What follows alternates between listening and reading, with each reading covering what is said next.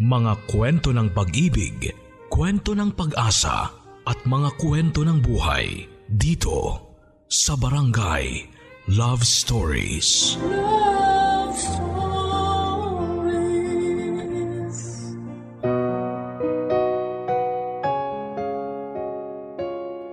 Ang sabi nila basta maging mabait ka lang at gumawa ng tama ay pagpapalain ka. Ngunit bakit tila mas marami ang pinagpapala at nagtatagumpay ng dahil sa panlalamang sa kapwa? Ikaw kapuso ano ang mas matimbang sa'yo? Ang makamit ang iyong mga pangarap o maging isang mabuting tao? Dear Papa Dudut, Sipag at tiyaga lamang daw ang formula para maging matagumpay sa buhay.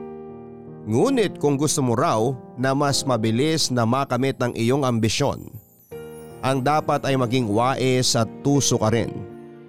At sadyang nakakalungkot ngang makita na tila sa mundo natin ay mas madalas ang mga manggugulang ang nagwawagi kesa sa mga tapat at may takot sa Diyos.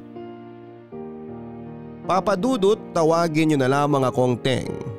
32 years old at kasalukuyan ay naninirahan sa Mindoro. Kasama ang aking pamilya at ang aking mga magulang at mga kapatid. Tubong Mindoro po talaga ako.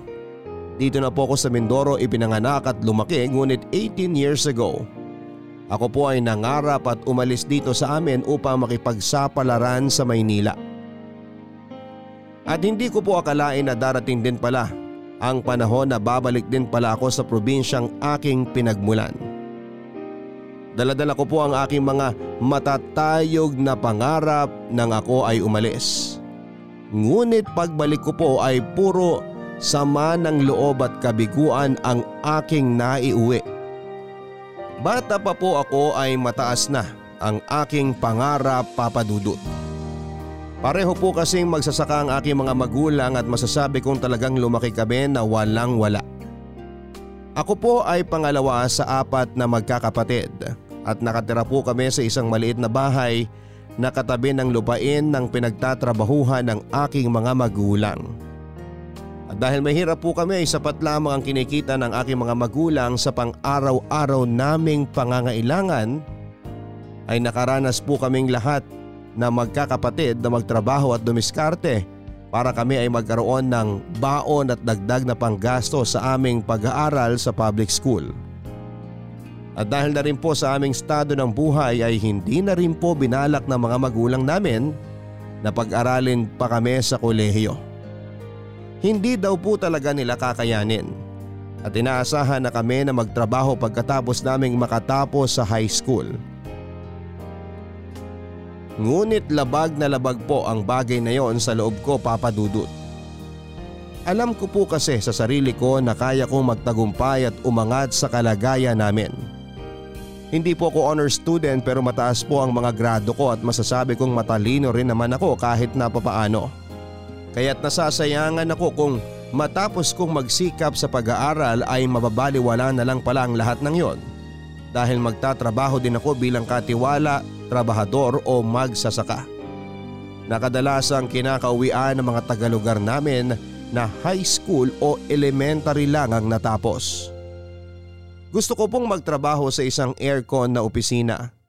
Hindi napapawisan, hindi naiinitan. At kung sa Maynila yon o sa ibang bansa ay mas maganda.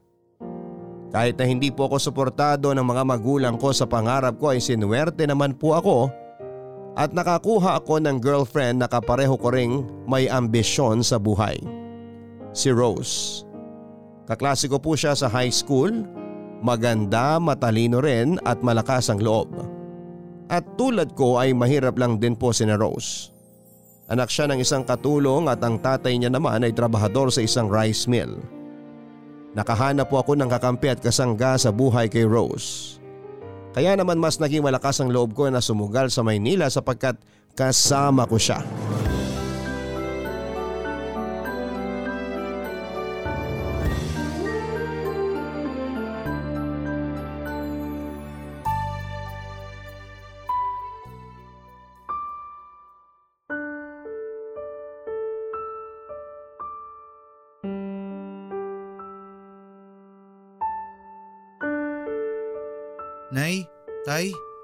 Pwede ko po ba kayong makausap?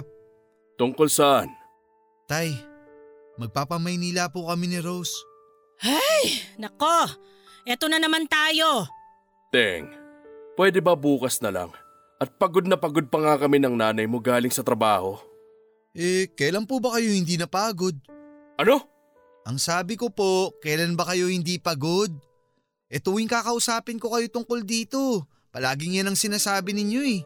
Tama, dahil pagod naman na talaga kami. Walang araw na hindi kami pagod sa pagtatrabaho at pagbabanat ng buto para sa inyong magkakapatid. Kaya nga po eh. Nay, tay, payagan nyo na ho ako magpamaynila para makatulong ako sa inyo. Para makapag-aral din ako at makakuha ng disenteng trabaho balang araw. Anong disente? Bakit itong trabaho namin? Hindi ba disente? Walang masama sa pagiging magsasaka, Teng. Ang sinasabi ko po, ayaw ko na po ng ganito tayo. Kung makapagtapos po ako ng pag-aaral at makakuha ng trabaho na may mataas na sweldo, hindi na tayo mahihirapan. Hindi na ho kayo mapapagod ni nanay sa pagsasaka. Bakit? Akala mo ba ganun lang kadali yon? Ang buhay hindi parang yung napapanood mo ng mga teleserye.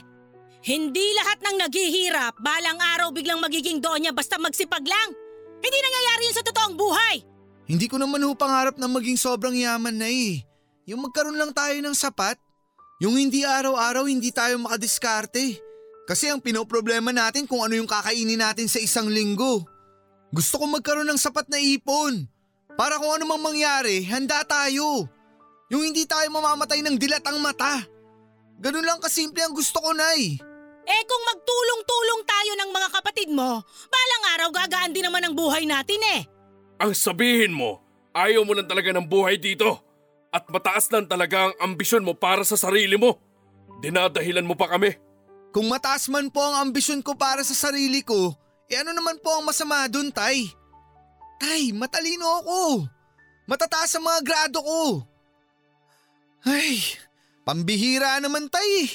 Bakit niyo ba ako pinag-aral kung ayaw niyo rin naman pakinabangan ko? Pinag-aaral namin kayong magkakapatid dahil ayaw namin na malamangan kayo ng kapwa nyo. Yun lang. Yun lang ang dahilan. Kaya sapat na yung high school. Yung college, hindi na mahalaga yan. Gastos lang yan. Ngayon kung may sapat na tayong pera, pwede mo namang gawin yan balang araw. Kung gusto mo naman na magtrabaho sa opisina na nakaupo lang buong araw at ayaw mong mainitan, eh siguro na may may makukuha kang trabaho dyan sa bayan. Pwede kang mag-apply na kahero muna. At tama nga ang tatay mo. Pwede ka namang magkolehiyo pag may extra ka na. Hindi ko maintindihan kung bakit kailangan mo pang magpamaynila para dyan. Alam mo, masyado ka kasi nasisilaw dyan sa mga bakasyonistang galing sa Maynila na nakikita mo sa bayan tuwing bakasyon. Hindi mo ba alam na iilang porsyento lang yan sa dami ng mga naghihirap doon? Alam ko, dahil nakapunta na ako sa Maynila. Ano na pala ako? Wala! Wala pang isang taon bumalik na ako dito. At mabuti na nga lang may natira pa akong pera pang uwi. At nasa tamang katinuan pa ako. Kaya't nakabalik agad ako dito. Yung mga kakilala ko, naiwan na ron. Mga naging squatter na. Hindi ako ikaw, Tay. Hindi ako magiging squatter doon. At bakit? Anong klase bang buhay ang meron tayo dito? Hindi ba't parang ganun din? Yang lupa na sinasaka ninyo, hindi rin naman sa inyo. Kakarampot pa ang bayad. Halos ganun din naman ang buhay natin ah. Kahit na mahirap tayo dito, Teng, itong bahay natin, atin. Kahit gaano pa ito kaliit, kahit siksikan pa tayo dito. Kung ano man ang mangyari, may talbos ng kamote dyan na pwedeng tabasin at kainin. May tubig na pwede salukin dyan sa bukal. Mabubuhay tayo. Sa Maynila, kung anumang kamalasan ang umabot sa'yo, wala. Pulube ang aabutin mo dahil lahat doon binibili. At hindi na ako magtataka kung balang araw, pati hangin doon, ibote na nila at ipagbili. At kaya rin nga ang gulo-gulo doon eh, di ba? Dahil yung mga tao desperado na. Buti pa dito, mahirap pero simple at tahimik naman ang buhay natin. Ay nako, tingin ko kaya rin atat na atat siya makapag Maynila dahil yung nobya niyan, eh yan din yung hilig eh. Tay, wag niyo pong idamay si Rose dito. Bakit? Eh totoo naman ah. Nung isang taon eh nakalimutan mo na yung pagpipilit mo magpa-Maynila. Pero simula nung naging nobya mo yan, Nabuhayan ka na naman ng loob. At salamat nga po talaga kay Rose dahil binuhay niya ang loob ko. Dahil kayo ni nanay, pilit yung pinapatay ang mga pangarap ko. Teng! Walang magulang ang gugustuhin patayin ang pangarap ng mga anak nila. Kagaya ng wala ring magulang ang gustong makita na nagdurusa at nasasaktan ang mga anak nila. Ang ibig pong sabihin, wala kayong tiwalang magtatagumpay ako. Hindi sa ganun, Teng. Gusto ka lang naming protektahan ng tatay mo. Nay, tay, nasa tamang edad na po ako. At buo na po ang desisyon ko.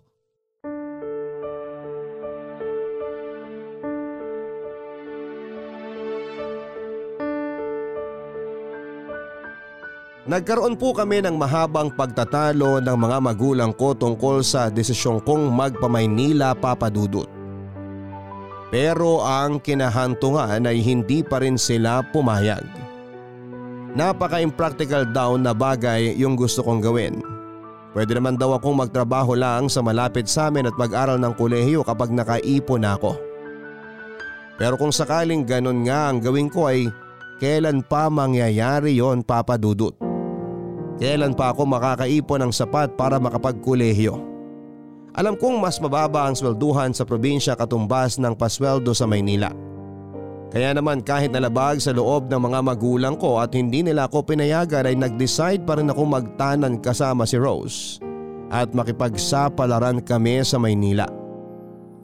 Dala lamang ang 7,000 at 3,000 na naipon ni Rose ay sumaba kami ng Maynila.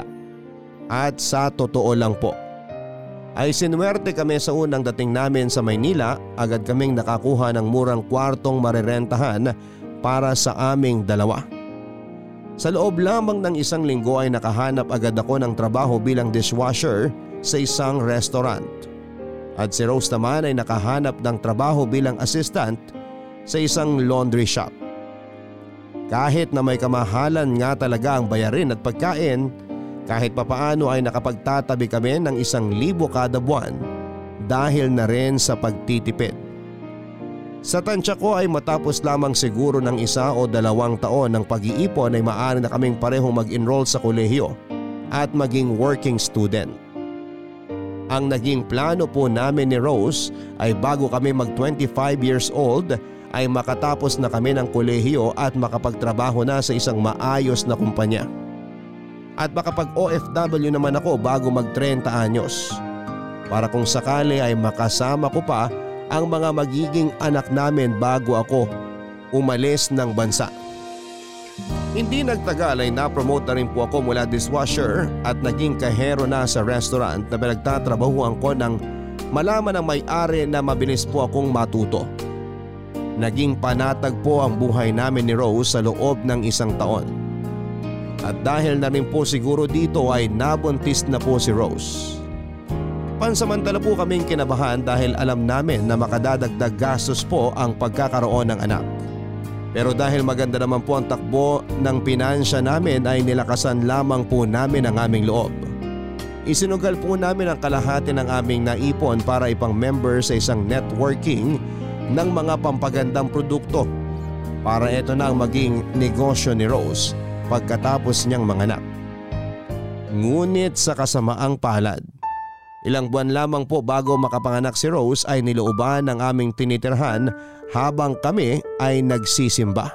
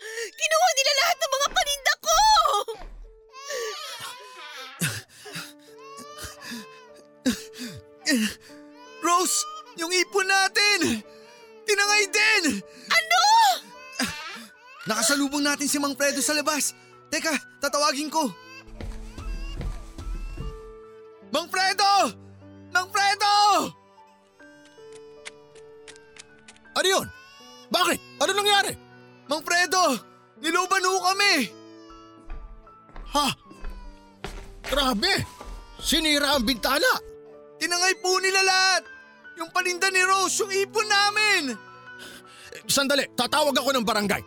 Ano na ang gagawin namin ngayon? Kasi naman Mang Fredo eh. Sinabihan na ho namin kayo na kailangan nang ipagawa yung rehas sa labas. Ilang beses nang may nagtangkang manloob dito. Teka nga, Teng. Sinisisi mo ba ako sa nangyari? Kahit papalagyan ko ng rehas yung bakod, gagawa at gagawa ng paraan ng mga magnanakaw para makapasok ng bahay. Hindi ko kasalanan yan. Pero bahay niyo ito. Nagbabayad kami ng renta. Kaya sana naman yung seguridad ng mga nakatira dito, inuuna ninyo. Aba, akala nyo naman napakalaki ng ibinabayad nyo rito. Kung gusto nyo ng maayos na seguridad at walang magnanakaw, dun kayo magbahay sa mga subdivision. Doon may security guard na kayo, may CCTV pa.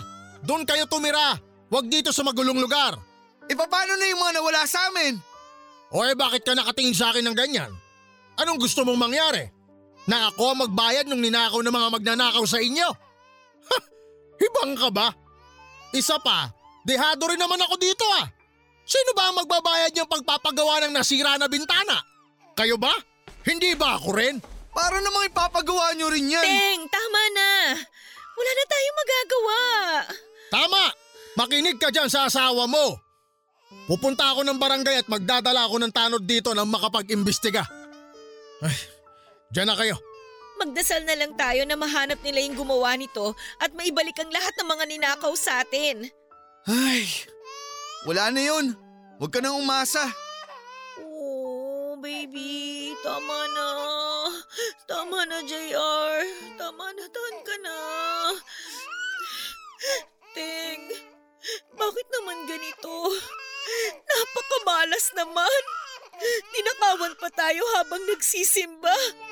Napakademonyo naman talaga ng may gawa nito. Tana. Tana. Makakabawi din tayo. Paano? Wala na akong pampuhunan. Nag-resign na ako sa trabaho. Yung ipon natin wala na rin. Back to zero tayo, Teng. Tapos may anak pa tayo. Paano na to? Saan tayo ngayon kukuha ng panggastos? May awa ang Diyos. May trabaho pa naman ako, di ba? Teng, maghahanap na lang ulit ako ng trabaho. Ano ka ba, Rose? Dumidede pa yung si JR. Eh pero paano? Kukulangin na tayo niyan, Teng, kung hindi ako magtatrabaho. Hahanap ako ng ibang trabaho. Yung mas mataas ang sweldo.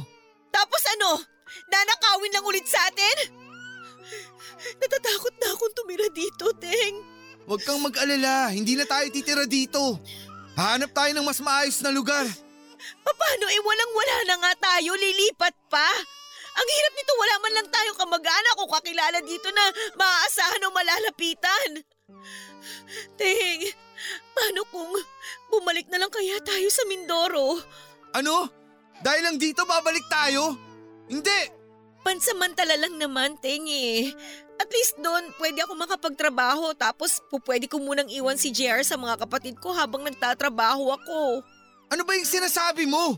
Bakit ba tayo nagpunta ng Maynila kung babalik lang tayo doon? E di parang nagsayang lang tayo ng oras dito. At saka parang pinatunayan lang natin sa mga magulang natin na tama sila at mali tayo. Natalunan tayo. Pero paano kung tama sila? Paano kung mali itong desisyon nating magpa-Maynila?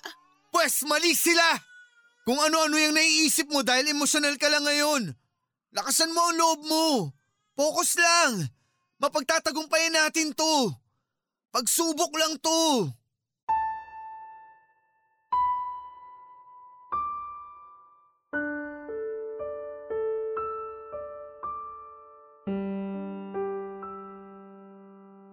Kagaya ng inaasahan ay wala rin pong nangyari sa kaso ng panloloob sa tinitirhan namin. Nalubog na lamang ang kaso namin at hindi na nahuli pa ang akyat bahay. Takot man kami para sa aming kaligtasan at gustuhin man naming lumipat ng ibang bahay. Kaagad-agad ay hindi namin nagawa yon dahil sa kakapusan ng budget. Mabuti na nga lang at naawa din sa amin ang boss ko nang malaman niya ang nangyari sa amin. At binigyan kami ng limang libo na nagamit namin upang makalipat ng tirahan sa mas tahimik na lugar. Kaya naman gano'n na lamang din ang konsensya ko nang matapos ang ilang buwan ay nagpaalam din po ako sa pinagtatrabahuhan ko na restaurant. Nang matanggap ako bilang crew sa isang fast food. Mas malaki na kasi ng konti ang renta namin sa aming nilipatan at hindi pa rin muna makapagtatrabaho si Rose habang nagpapadede pa sa aming anak. Masakit man po sa loob ko ang umalis sa aking pinagtatrabahuhan dahil napakabait po ng amo ko ay mas malaki naman po kasi ang sasahurin ko sa fast food kahit na kontraktual lamang ito. Inisip ko rin po kasi na siguro naman ay magiging madali lang naman na makalipad sa ibang trabaho pagkatapos ng kontrata ko dahil malaking fast food naman po yung pinagtrabahuhan ko. At balang araw ay baka ma-promote din ako at makaipon ng sapat para makapag-aral sa kolehiyo sa gabi. Pero mali po ang aking akala papadudot. Hindi po pala ganon kadali na makahanap ng trabaho pagkatapos ng kontrata. Kadalasan ay may isa o dalawang buwan akong natetenga sa kakahanap lamang sa malilipatan. At naging ganon na nga rin po ang buhay ko sa loob ng sumunod na apat na taon. Kontraktual, palipat-lipat ng trabaho at ang sweldo naman hindi na tumataas. Lumilipas na lamang po ang mga araw at hindi ko na namamalayan. Dahil sa pamomroblema naming mag-asawa sa buwan-buwan ng bayarin at araw-araw na gastusin, hanggang sa napansin ko na lamang po papadudot. 23 years old na ako at hindi ko na natupad ang plano kong makapagtapos ng kolehiyo pagdating ko ng ika-25 years old. Si Rose naman po ay bumalik sa pagtatrabaho nang maglilimang taon na ang aming anak na si JR. Mabuti na lang po at nakasundo at nakagaanan na rin namin ng loob ang aming kapitbahay kaya't naiiwanan na po namin ang bata para mabantayan ito habang kami ay nagtatrabaho. Nagiiwan na lamang po kami ng kaunting bayad sa kanila para hindi naman masyadong nakakahiya. Nakakuha po ng trabaho si Rose bilang isang waitress sa isang maliit na videoke bar. At nang pareho na po ulit kaming nakakapagtrabaho ay medyo gumaan-gaan na po ulit ang aming mga gastusin. Ang susunod naman po naming pinaghandaan ay ang pag-aaral ni JR sa elementary. Kahit na sa puntong yon, ay nakakaramdam naman po ako ng pagka-depress dahil naurong nang naurong na po ang deadline ko sa aking sarili para makapag-aral sa kolehiyo. At makapagtrabaho sa isang malaking kumpanya ay nilabanan ko na lamang po alang-alang sa aming anak. At kagaya na nga po ng nabanggit ko ay hindi rin nakatulong na puros contractual na lamang ang napapasukan kong trabaho. Gayon pa man ay pasalamat na rin po ako na kahit papaano ay umayos na ng umayos ang buhay namin at nakapagsimula na ulit na makapag-ipon at makapagplano para sa aming kinabukasan. Pero nang magdadalawang taon na po si Rose sa pagtatrabaho sa videoke bar, ay may isa na naman pong pagsubok na dumating. Kahit po kasi nanay na ay maganda pa rin talaga ang asawa kong si Rose. At nang nagtrabaho siya sa videoke bar ay kadalasan siyang nagugustuhan ng mga katrabaho niyang lalaki. At kung minsan pa nga ay pati ang mga customers. At isang araw ay lumampas na po sa pagkakabighani lang kay Rose ang isa sa mga customer doon at pinagtangkaan ang asawa ko.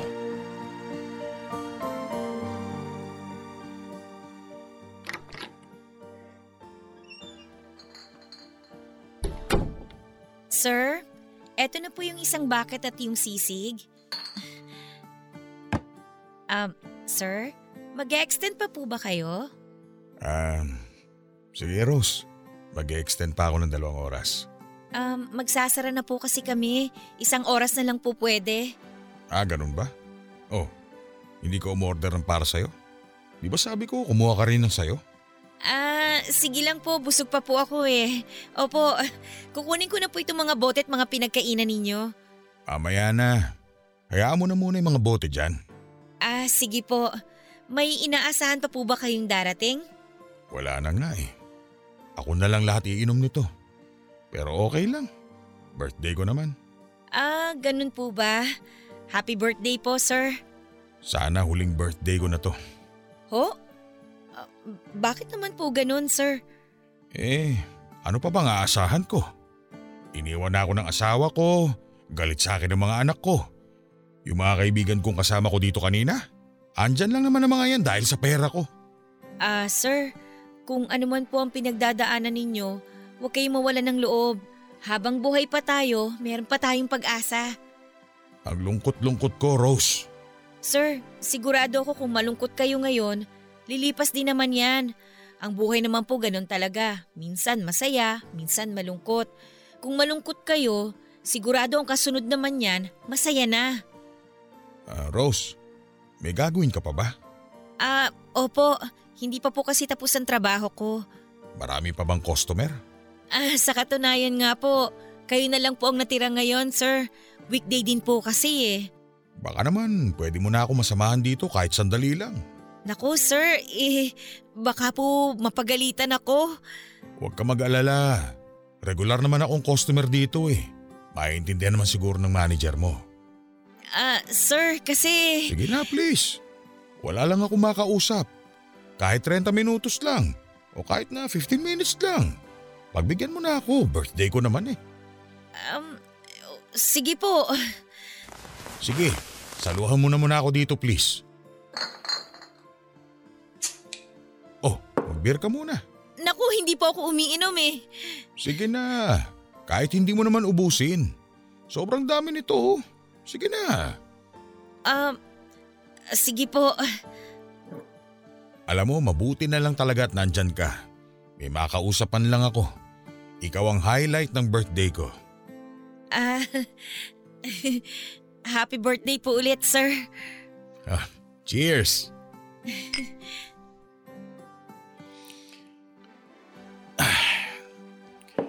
Kayo ng asawa mo. Kamusta naman kayo? Okay naman po. Kahit na mahirap po ang buhay, kinakaya naman po. Ganun ba? Eh kung may problema kayo sa pera, huwag kang mag-alangan na humingi ng tulong sa akin ha. Magkaibigan na tayo. Ah, o- okay po, sir.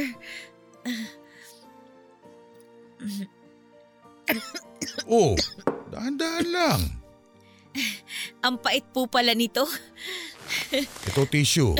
Natapunan tuloy ng beer itong t-shirt mo. Oh, teka, punasan ko. Ah, ako na po, sir. Ako na po. Ah, Rose, alam mo, kamukhang kamukha mo yung dati kong girlfriend. Siguro kaya magaan din ang loob ko sa'yo. Ah, sir! Sir! Ano po yung ginagawa niyo? Sige na, isang kiss lang. Birthday ko naman eh. Para naman sumaya ang birthday ko. Sir! Sir, wag po! Sige na, ibibigay ko lahat ng gusto mo. Hindi naman to kailangan malaman ng asawa mo. Sikreto lang nating dalawa. Sir, ano ba? Tumigil na kayo! Aray! Sige! Subukan niyong lumapit! Rose, Itutusok ko talaga relax ka itong lang. basag na bote sa inyo!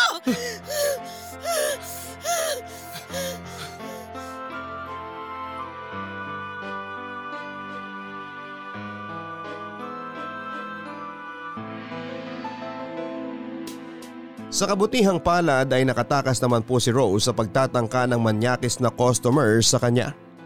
Ngunit nang nagsumbong po si Rose sa guard at pinuntahan ito ng customer ay tinanggi ng customer ang ginawa niyang kahalayan kay Rose. Sa katunayan ay nagulat na lamang sila ng guard ng pagbalik nila sa videoke room ay may malaking sugat na ang customer sa braso. Pinaligtad po ng customer si Rose papadudot. Sinabi niya na si Rose daw ang nagpakita ng motibo at umakit sa kanya. Pero nang pinagtabuyan daw niya si Rose ay bigla na lamang daw itong nagwala, sinaktan siya at lumabas ng kwarto. Dahil walang witness, ang nangyari po ay naging salita ni Rose laban sa salita ng customer. Dahil mas madalas na nakakasama sa trabaho ay mas naniwala po ang guard kay Rose. Pero hindi po naging ganon ang reaksyon ng manager nila. Kinampihan po ng manager ang customer at sinabi na mahirap naman daw paniwalaan na sasaktan ng sarili ng customer para lamang palabasin na nagsisinungalin si Rose. Nasisante po si Rose papadudot. Ngunit ang mas malala pa dyan ay mukha talagang gustong maghiganti ng customer kay Rose. Sinampahan po niya ng kaso si Rose at bukod sa pananakit sa kanya ay bigla na rin itong idinagdag na ninakawan daw siya ni Rose ng cellphone habang pinagtatangkaan siyang akitin ng asawa ko. Pero habang nangyayari ang lahat ng ito kay Rose ay wala po akong kaalam-alam. Inilihim niya po sa akin ang lahat at napilitan na lamang siyang sabihin sa akin ang nangyari nang sampahan na po siya ng kaso ng customer.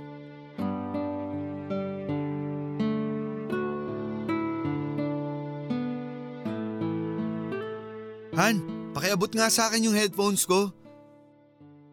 Huy, Han, Ha? yung headphones ka ako, paabot. Ah, oh, eto, May problema ka ba? wala. Ano, nahihirapan lang kasi ako na makahanap ng trabaho eh. Huwag kang mag-alala. Ilang araw pa lang naman ang lumilipas eh.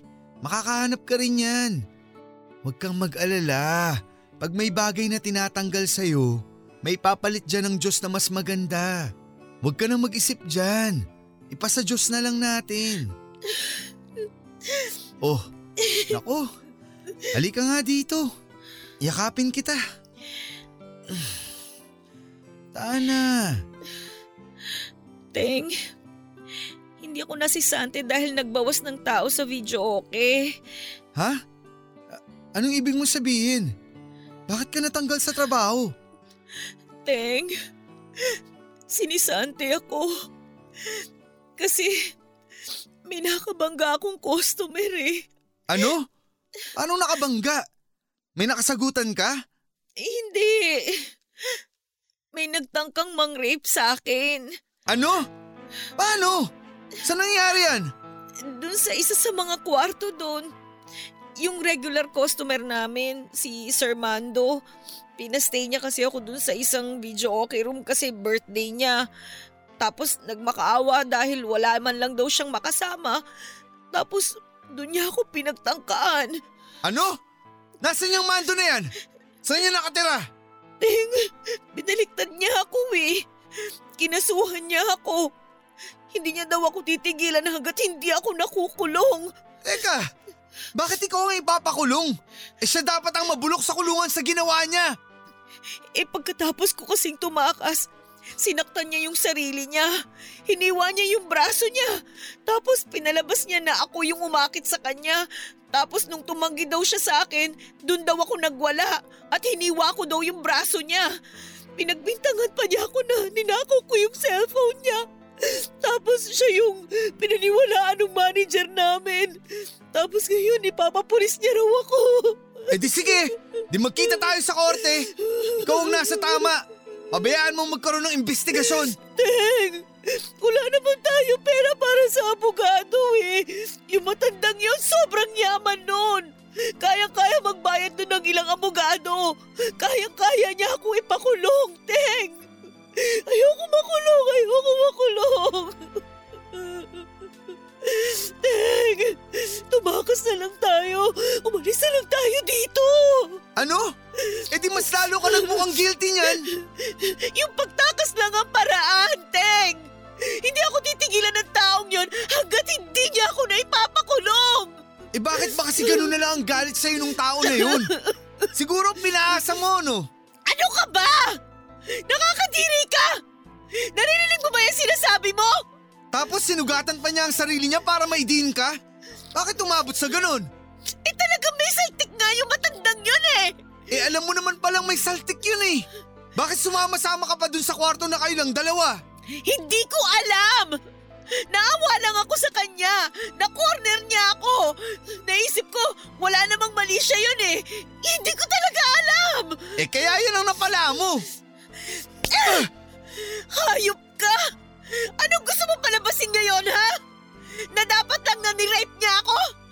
Na ako pa yung may kasalanan ngayon? Grabe ka, Teng! Napakasama mo! Sorry, nabigla lang din ako. Huwag mo ako hawakan! Sorry na. Hindi ko sinasadya. Silang lahat! Okay lang na pag-isipan nila ako ng ganyan eh. Pero ikaw! Asawa kita! Ikaw yung mas nakakakilala sa akin! Ikaw dapat yung kakampi ko dito eh! Pero nasasabi mo yan! Napakagago mo! Sorry! Sorry! Tana! Hindi ko talaga sinasadya. Mali yung nasabi ko. Naniniwala ako sa'yo. Ipit na ipit na nga pakiramdam ko eh. Hindi ko na alam kung saan ako pupunta. Kung ano yung gagawin ko. Wala naman akong ginagawang masama pero bakit ganito? Tana, Han. Tana. Malalampasan din natin to. Teng, ayoko makulong. Ang liit-liit pa ng anak natin. Ayoko masayang yung buhay ko sa kulungan. Hindi yan mangyayari. Hindi ko hayaan niyang mangyari. Malalampasan natin to.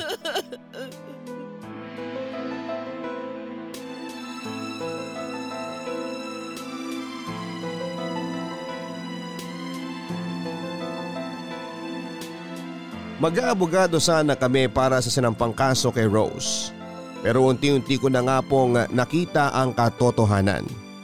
Na kahit na inosente si Rose ay mahihirapan kaming tapatan ng pera at impluensya nang nagtangka sa kanya. Kaya naman minabuti na nga lang namin na umalis ng aming tahanan at lumipat ng syudad at magtago. Nakarating po kami sa Bulacan, Papadudut. At tulad ng dati ay nag back to zero na naman kami. Bagong lugar, walang kakilala, walang trabaho, paubos ang pera.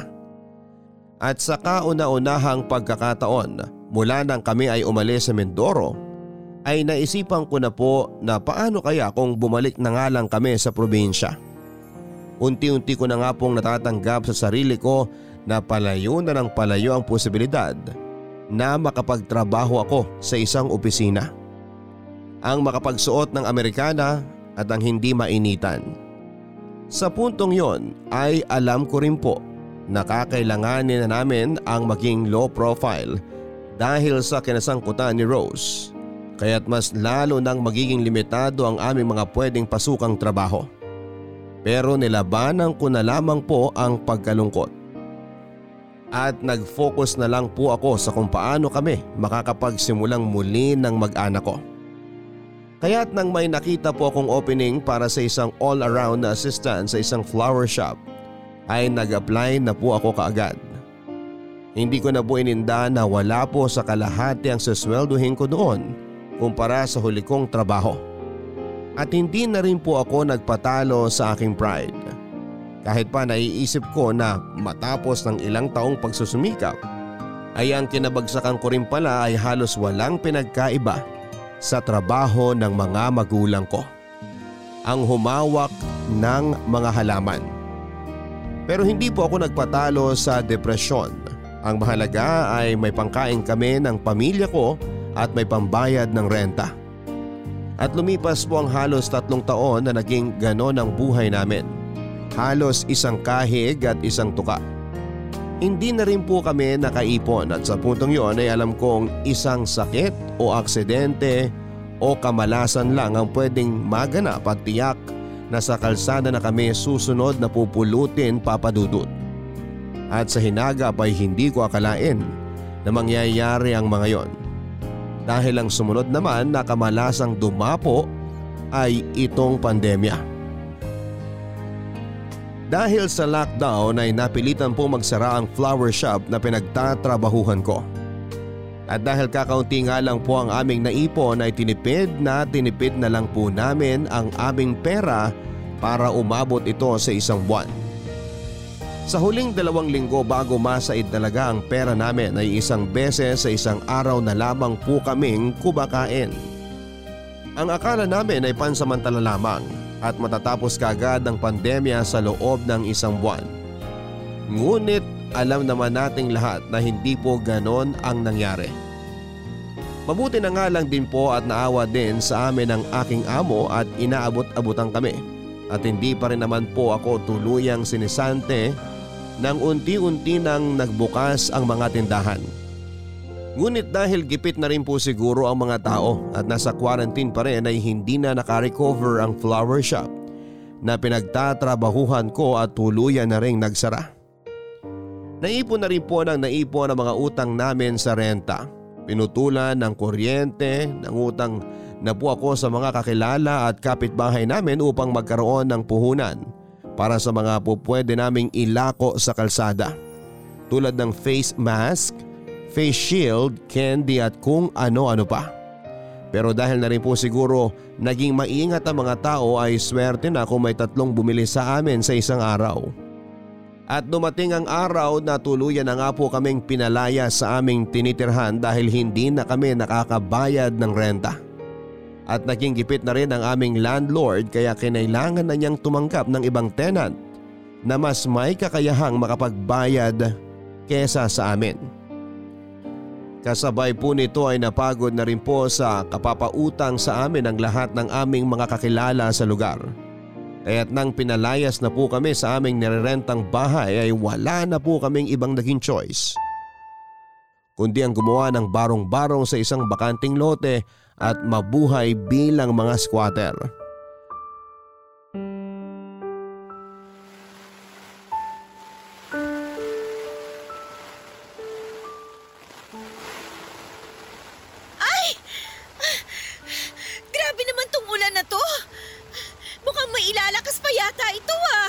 Narinig ko kanina dun sa karinderya. Signal number one lang naman daw ang tatama dito eh. Eh bakit naman ganito kalakas? Ano ba yan?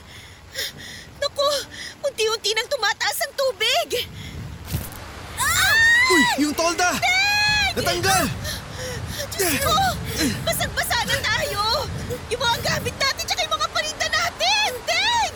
Tulungan mo ako dito sa bubong! Iabot mo sa akin yung tali!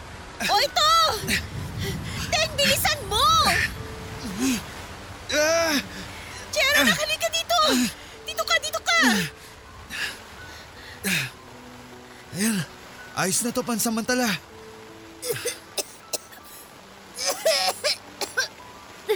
Nay!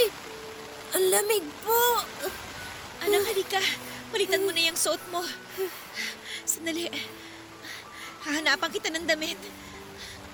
Ay, ano ba naman yan? Nabasa na rin ang lahat ng mga damit ni JR. Teka, itong isang t-shirt ko dito. May isa pang medyo tuyo. Ito na muna isuot mo anak. Wala na rin akong pampalit ng damit. Bayaan mo na. Isang gabi lang naman siguro tong bagyong to. Naku. Ting!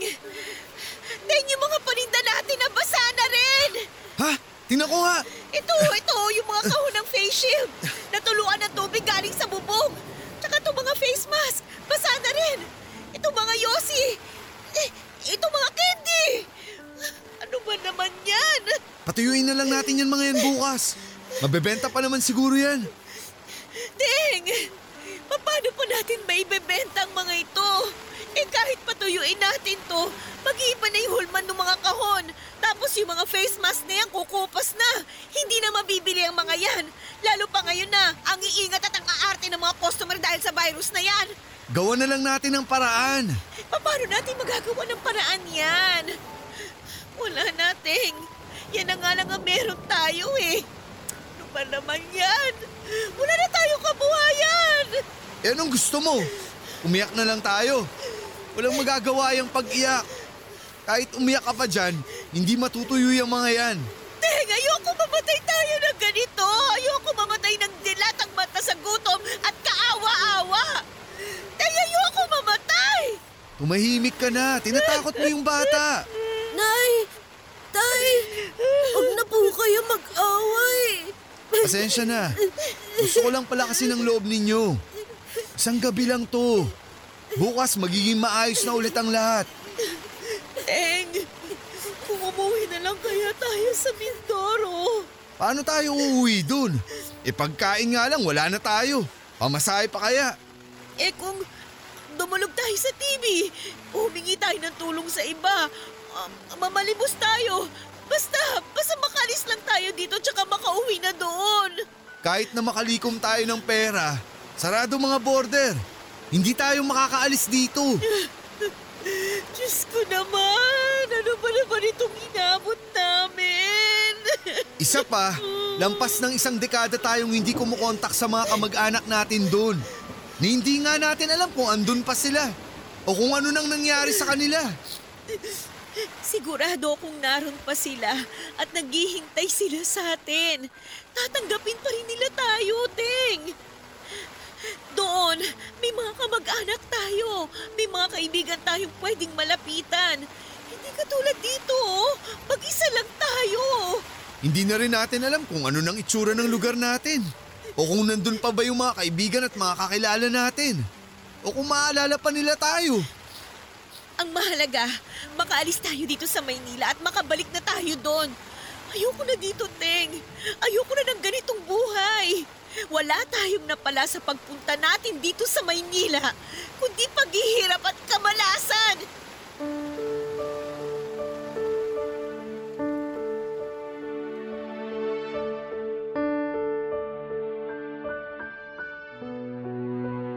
Pakiramdam ko po noon ng mga panahong yon ay tila na trap na kami sa sitwasyon papadudot. Gusto nang bumalik ng Mindoro ni Rose at kahit na ako rin po ay handa ng lunukin ng pride ko na bumalik sa aming lugar kahit na uuwi ako doon ng walang napala at narating na ako'y nagpamaynila.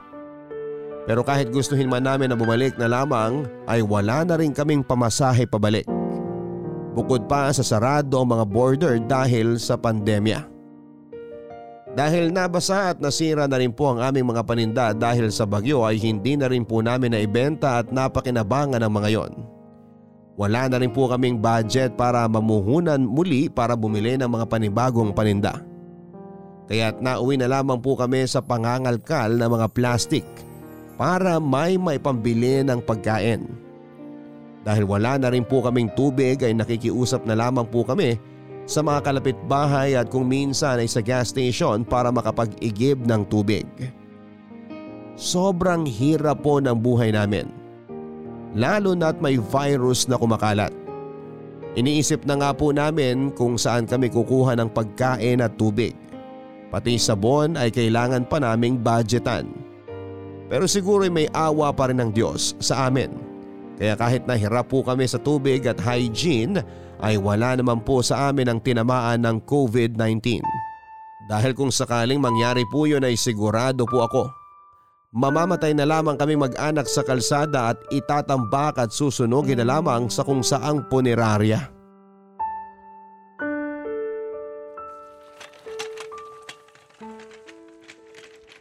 Ayun! May basurahan!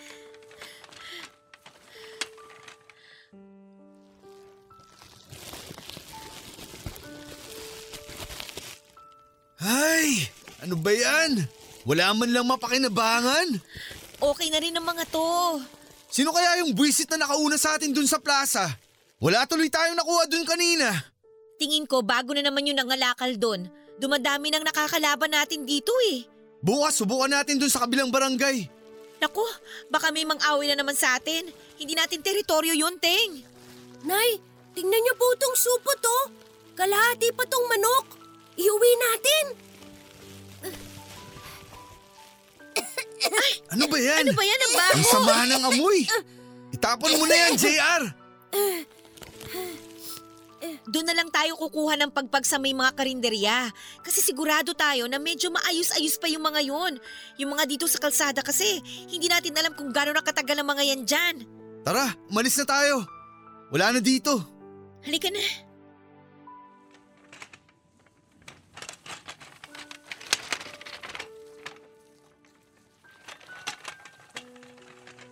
Tay, magpahinga po muna tayo dyan sa may puno. Sobrang init na po. Ay, mabuti pa nga. Nangihina na rin ako eh.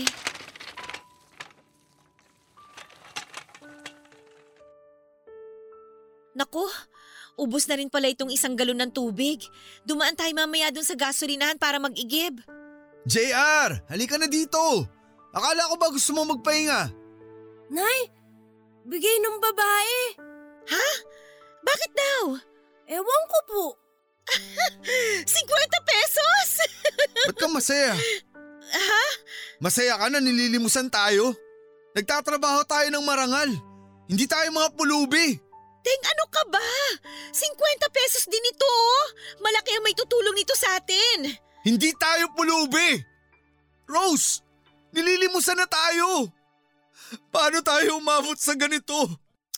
Teng naman, hindi naman limos ito eh. Tulong to. Alam naman ng ibang mga tao na marami ang naapektuhan ng matindi nitong pandemya. Kaya marami rin ang nagkukusang loob na tumulong. Rose! Paano tayo umabot sa ganito?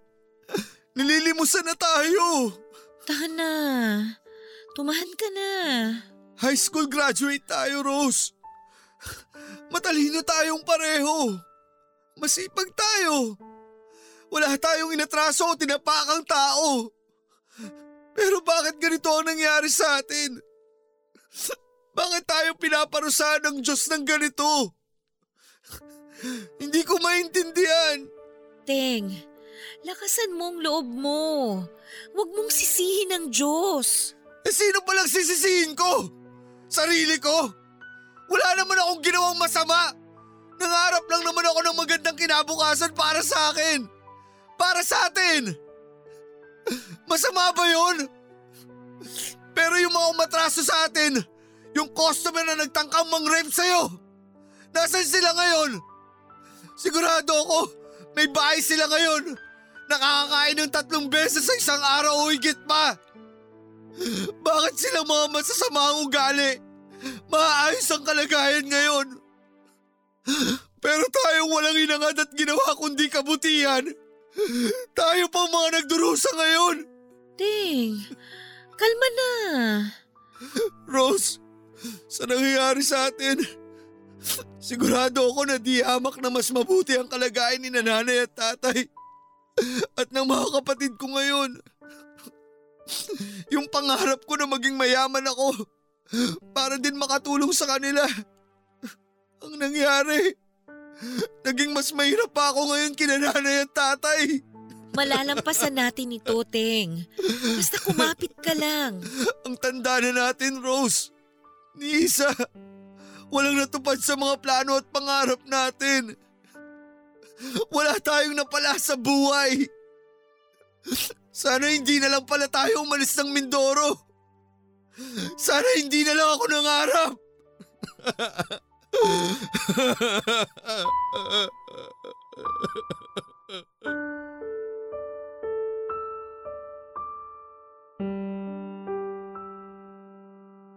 Sa totoo lang po papadudod ay hindi ko na-realize kung gaano nakabagsak ang buhay namin. Hanggang noong sandali na nilimusan na nga po kami ng isang dumaang babae.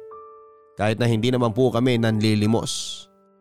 Doon ko po na-realize kung gaano na lamang po siguro kami kaawa-awa sa paningin ng ibang tao. Masasabi kong doon na po talaga tumama ang matinding depresyon sa akin at nawala na po ako ng pag-asa. Pakiramdam ko po ay bibigay na ang katinuan ko at mababaliw na ako sa puntong yon. Unti-unti na pong gumuho ng tuluyan ang aking pag-asa kaya't hindi nagtagal ay naisip na nga rin po namin ni Rose na bukod sa pangangalakal ay manlimos na rin po kami. Wala na pong natira sa pride ko at pinanindigan ko na ang aming naging kalagayan. At siguro dahil na rin po sa depression ay tinamad na rin po akong mangalakal at namalimos na lamang po ako sa kalsada. Wala na po akong ganang gumawa ng kahit na ano. Wala na rin po akong ganang mabuhay para akong zombie na naglalakad-lakad na lang nang walang patutunguhan at umaasa na lamang sa tira-tirang barya at limos na mga driver at mga commuter. Lumipas po ang ilang linggo ng pamumuhay namin bilang mga pobreng pulubi at nanlilimos sa kalsada. Literal na po kaming naging isang kahig isang tuka. Sa awa ng Diyos ay hindi naman bumababa ang nakukuha naming limos sa 30 pesos sa isang araw. Sapat na para makakain kami ng kahit na isang beses man lang sa isang araw. Hanggang sa inabot na nga po kami ng Disyembre sa ganong stado. Dahil magpapasko ay nanumbalik na naman po ang pagiging bitter ko sa buhay papadudot. Hindi po ako makapaniwala na noong nakaraang Pasko lamang ay may bahay pa kaming pamilya at nakapag Noche Buena pa kami kahit papaano. Pero matapos lamang ng isang taon ay nawala ang lahat ng yon sa amin. Kay bilis po ng mga pangyayari. Sa tuwing nakakarinig din po ako ng pamaskong kanta at mga masasayang tao sa kalsada ay hindi ko rin mapigilang mainis. Lalo na sa mga taong nag-grocery para sa paghahanda sa Pasko.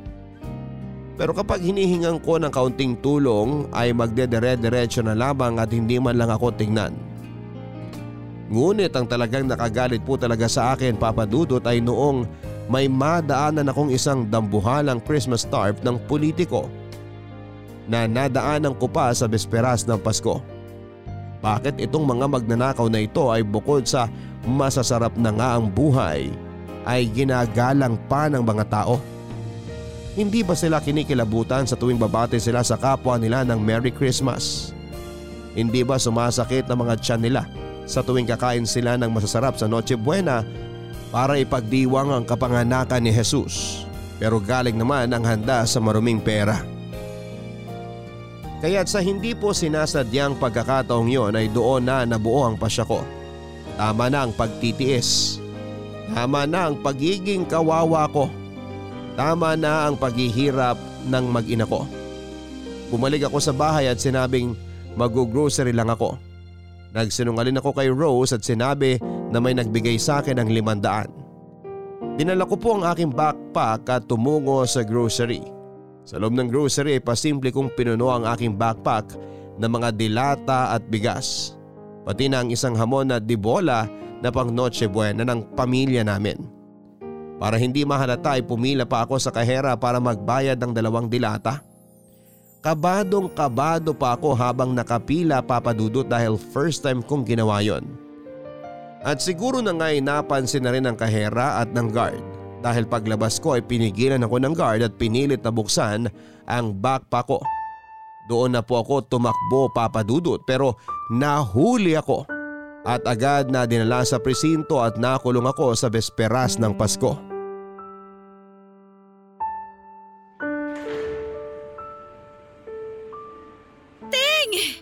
Rose, paano mo nalamang nandito ako? Bakit ka nandito? Mamaya maungkat pa yung kaso mo eh. Eh ano pa ba ang choice ko? Paskong Pasko hindi ka umuwi.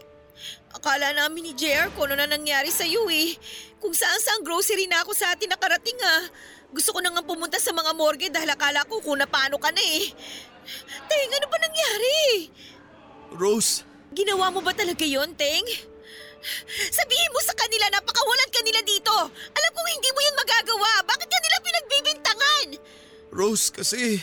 Ano? Sabihin mo sa kanila yung totoong nangyari. Rose, yun ang totoong nangyari. Ginawa ko yun. Nagtangka akong magnakaw. Teng! Pe- pero bakit? Hindi ko alam.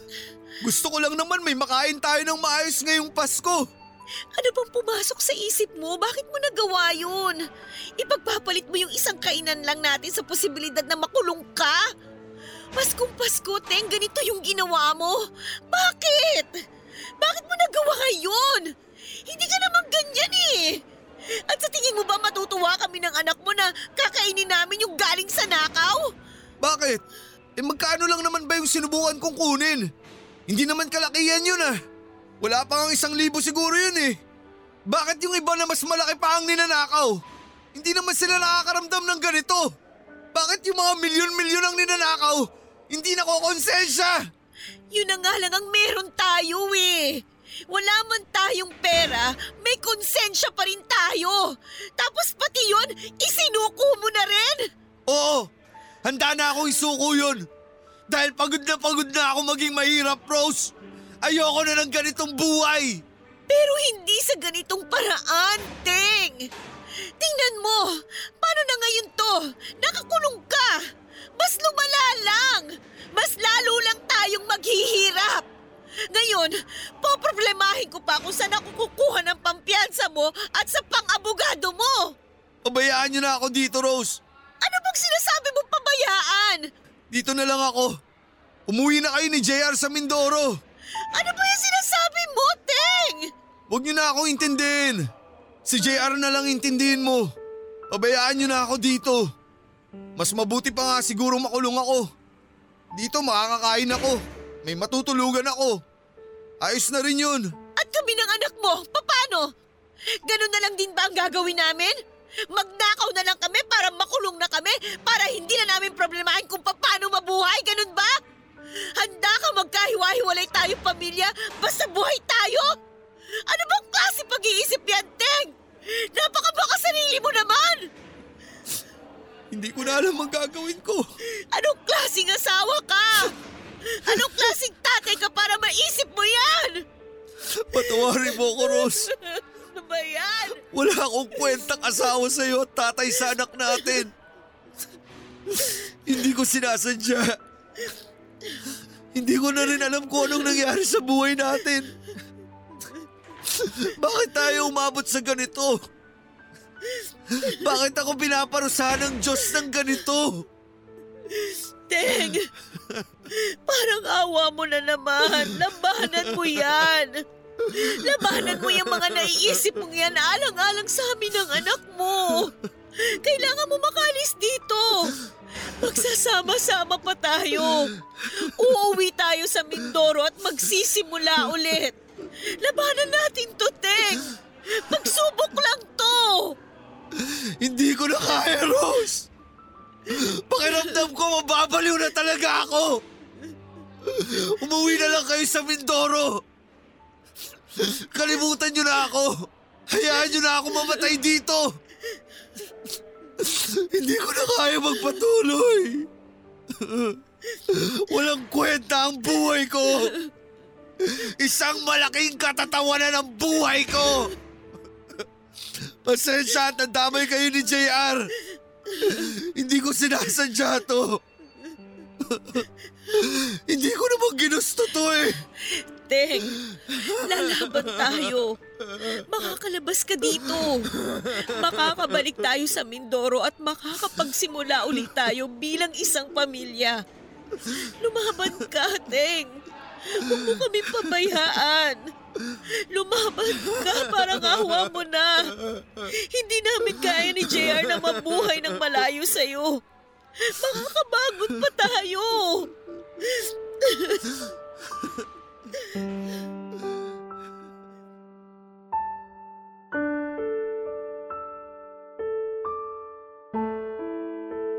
Yun po pala ang pakiramdam na ma-depress papadudot.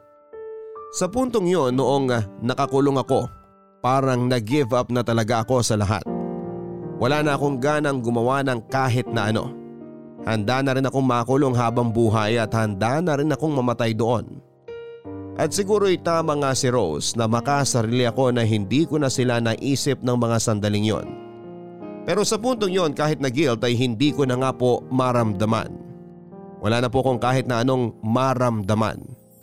Pakiramdam ko ay humiwalay na ang kaluluwa ko sa katawan ko at para na akong isang multo. Samantala kung anuman ang ikinahina ng loob ko ay siya namang pagpupursige na ginawa ni Rose. Habang nakakulong ako ay kung ano-ano po ang diskarteng sinubukan niyang gawin para makalikom ng perang pampiyansa. At umasa siya na baka sakaling patawarin ako ng may-ari at palayain na.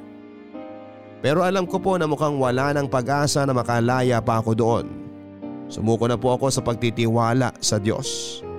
Pero sa kabila noon, ang Diyos po pala ay hindi sumusuko sa akin papadudot. Sapagkat dalawang linggo matapos akong makulong ay pinaghimalaan niya ako.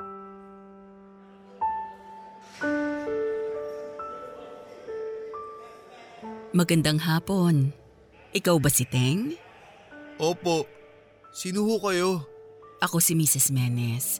Ako ang may-ari ng grocery. Ho? Ma'am, pasensya na po kayo sa nagawa ko. Hindi ko po sinasadya yun. Kaya kita pinuntahan dito. Gusto kong malaman kung bakit mo nagawa yon. Ho? Hindi ko na po alam kung bakit ko nagawa yun sa totoo lang po. Gusto ko lang naman po na makakain kami ng pamilya ko ng maayos. Kahit man lang sa araw ng Pasko. Patawarin niyo po ako. Bakit? Ano bang nangyari sa inyo? Ano bang trabaho mo? Wala na po akong trabaho. Yung huli ko pong trabaho sa flower shop. Pero nalugi po dahil sa pandemya kaya nagsara. Mula po nun, nabuhay na lang po kami ng mag-ina ko sa pangangalakal at panlilimos. May anak ka? Ilang taon na? 10 years old po. O eh, nasa na sila ngayon? Siguro po, naghanap ng pera para sa piyansa ko. Saan ba kayo nakatira? Wala po. Paanong wala? Wala po kaming bahay. Squatter lang po kami dun sa isang bakanting lote. Ay. Unang beses mo lang bang ginawa ito? Opo. At pinagsisisihan ko na nga po. Nagsasabi ka ba ng totoo, Teng? Opo, ma'am. Ma'am, hindi ko na nga po alam kung bakit ko nagawa yun eh. Alam kong hindi naman po ako ganun eh. Hindi naman po ako batugan eh. High school graduate po ako. Kami ng asawa ko. Magaganda po ang grado ko dati. Matalino po ako. Kaya nga po kami nagpamaynila ng asawa ko eh. Para sana mapaganda ang buhay namin. Dahil magsasaka lang po mga magulang ko. Pero sunod-sunod na kamalasan po ang nangyari sa amin. Ni isa sa mga pangarap namin wala nang natupad. Tapos ngayon, nandito na ako. Ano bang pangarap mo? Makapagtapos po ng kuleyo. Makapagtrabaho sa isang opisina. Ma-promote. Maging manager. Mabili ng lupa ang mga magulang ko na pwede nilang sakahan. Para hindi na po sila magtatrabaho para sa iba. Oy, anong plano mo pag nakalaya ka na dito? Ho? Mag-ipon po ng pamasahe para makabalik na kami ng Mindoro. Ayaw na po namin dito. Babalik na lang po kami doon. Sige, ganun na lang ang gawin natin. Ha? Ano ho? Hindi ko na itutuloy ang kaso sa iyo. At tutulungan ko kayo na makabalik sa Mindoro. Talaga po? Sa sandaling pwede nang bumiyahe, tutulungan ko kayo na makauwi na. Pero habang hindi pa, po pwede ka munang sumideline dun sa grocery ko para makapag-ipon din kayo. Pwede rin muna kayong makituloy sa isang bakanteng kwarto doon hanggang hindi pa nagbubukas ang mga border. Maraming maraming salamat po. Hindi po ako makapaniwala. Sobrang nahihiya po ako sa inyo. Huwag kang mag-alala, Teng. Ayos lang yon. Pinatatawad na kita. Kaya rin ako pumunta dito ngayon dahil gusto kitang makausap at makilala. At naniniwala ako na nagsasabi ka ng totoo at mabuti ang puso mo. Alam ko rin na marami ang desperado sa buhay ngayon dahil sa pandemya. Kaya't higit sa lahat ngayon, ay dapat na mas maging maunawain at magkaroon tayo ng pagkukusa na tumulong sa kapwa. Maraming maraming salamat po, Mrs. Menes. Maraming maraming salamat po.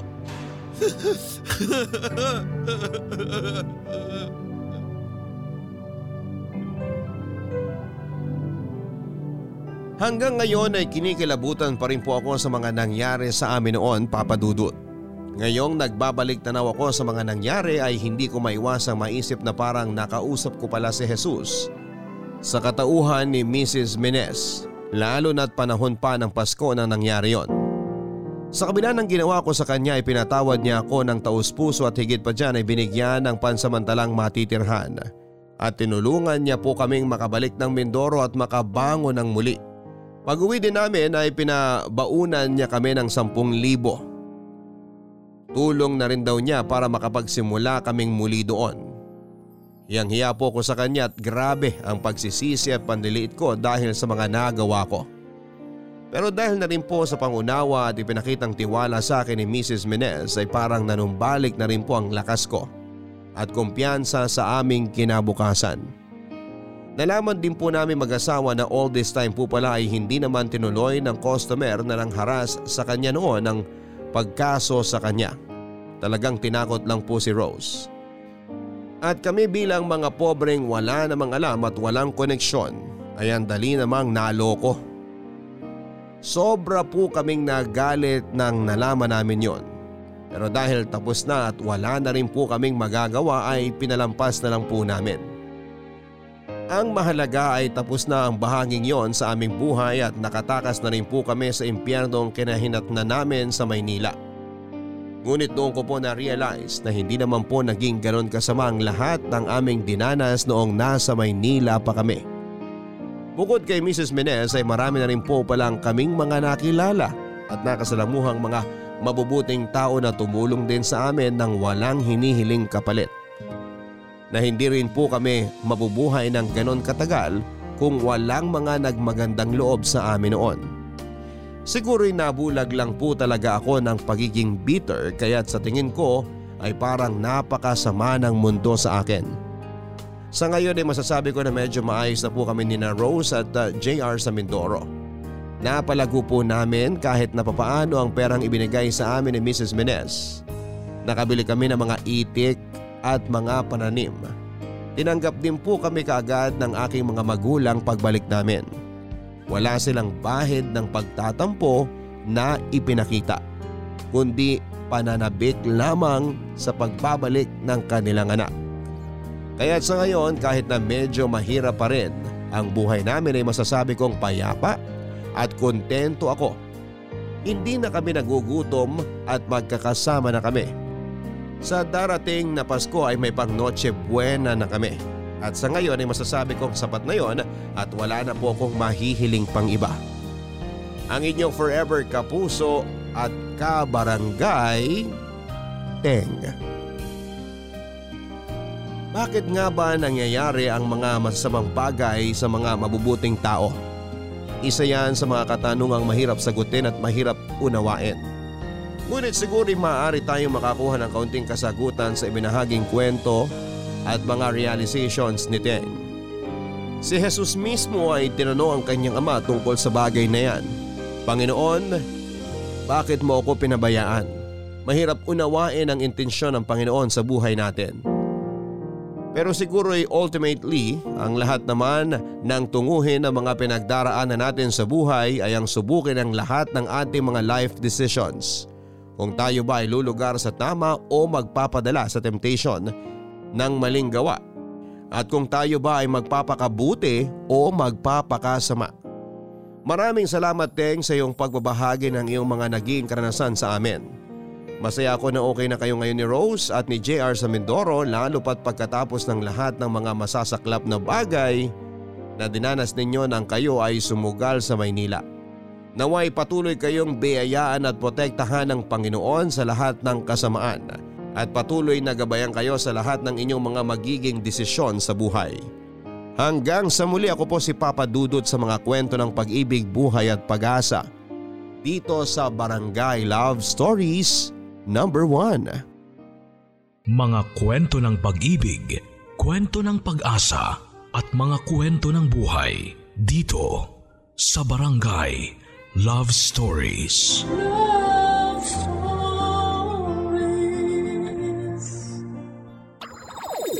Nagustuhan ng iyong napakinggan? Ituloy yan via live stream sa www.gmanetwork.com/radio.